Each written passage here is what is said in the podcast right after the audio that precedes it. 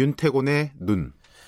네, 윤태곤의 눈 의제와 전략그룹 더모아의 윤태곤 정치 분석실장 오늘도 나와 계십니다. 안녕하세요. 네, 안녕하세요.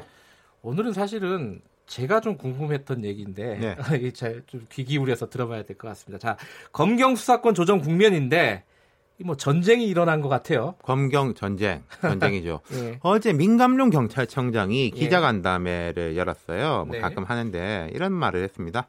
법적 절차에 따라 원칙대로 수사를 할 것이다. 음. 임의적인 방법으로 안 되는 것은 법에 정해진 여러 강제 수사 절차가 있기 때문에 처리해 나가겠다. 누구에 대한 거죠 이게? 지금 서울지방경찰청 지능범죄수사대가 김순환 전 검찰총장, 음흠. 김주현 전 대검 차장, 네. 황철규 현 부산고검장, 조기룡 청주지검 차장검사 예. 4명을 직무유기 혐의로 입건해가지고 수사를 진행하고 있어요. 어떤 혐의예요?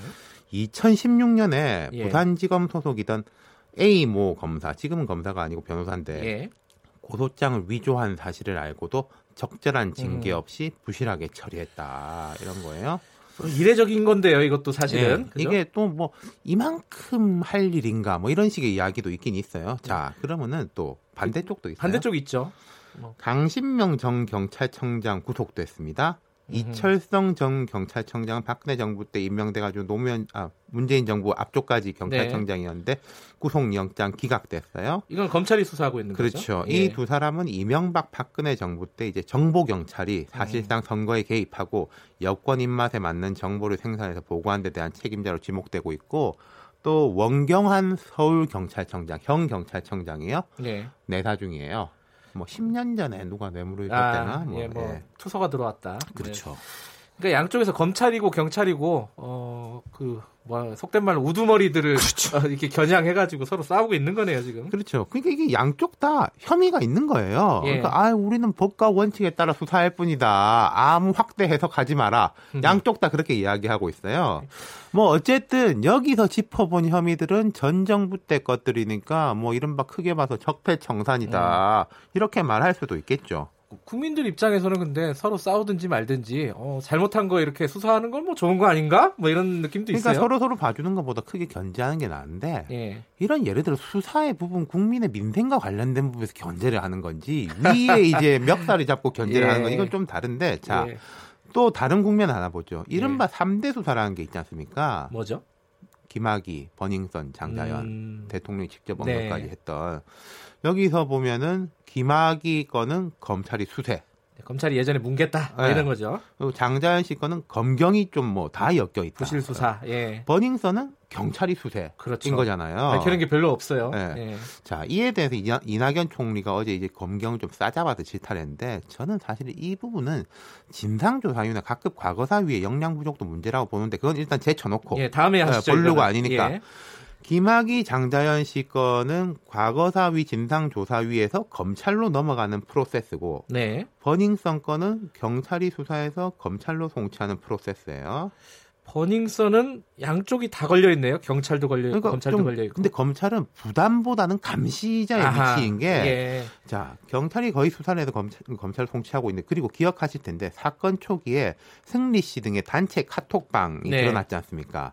그 경찰이 입수하려고 그, 그 포렌식 회사 막 압수수색 뭐 3일 동안 한다 이런 이야기 나왔는데 제보자가 경찰 못 믿겠다고 국민권익위에 음. 갖다 줬습니다. 전부 다. 그랬죠. 권익위에서는 경찰이 달라고 할까봐 전부 다 그대로 검찰이 갖다 음. 줬어요. 그럼 검찰이 다지고 있다는 거네요. 딱 이렇게 들여다보고 있, 다는 거죠. 음. 그리고 이제 경찰이 수사를 제대로 하는지 안 하는지 보는 건데 그저께 어, SBS에서 좀 흥미로운 보도가 나왔어요. 요게 가장 궁금한 대목이에요. 저는 자, 이 보도를 잘 이해를 못 하겠더라고요. 자, 정리를 해보면 이렇습니다. 예. 3월 13일 날 그 아까 말씀드린 카톡 대화방에서 이른바 경찰총장 이야기가 네. 나왔어요. 이게 경찰총장이 뭐냐? 경찰청장이냐 누구냐? 네.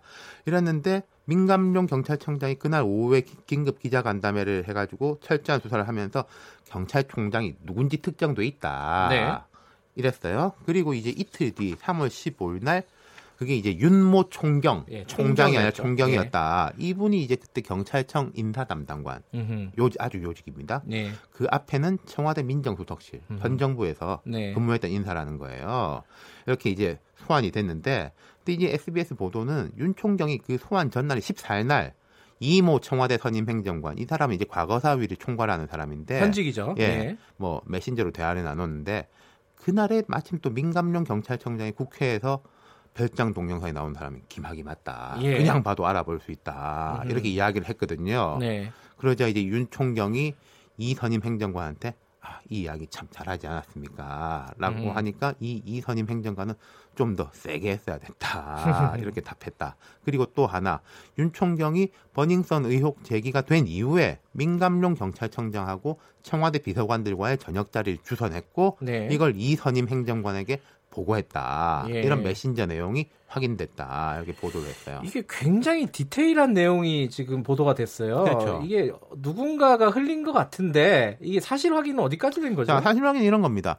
민감령 경찰청장은 일단 그 앞에 거 뭐 말한 건 자기가 모르는 거니까 네. 그 저녁 자리가 잡힌 건 맞지만은 이 네. 상황이 부적절한 것 같아서 취소했다라고 네. 이야기했고 청와대 관계자는 사실관계를 파악해봤는데 사적으로 주고받은 문자 메시지에 불과했다.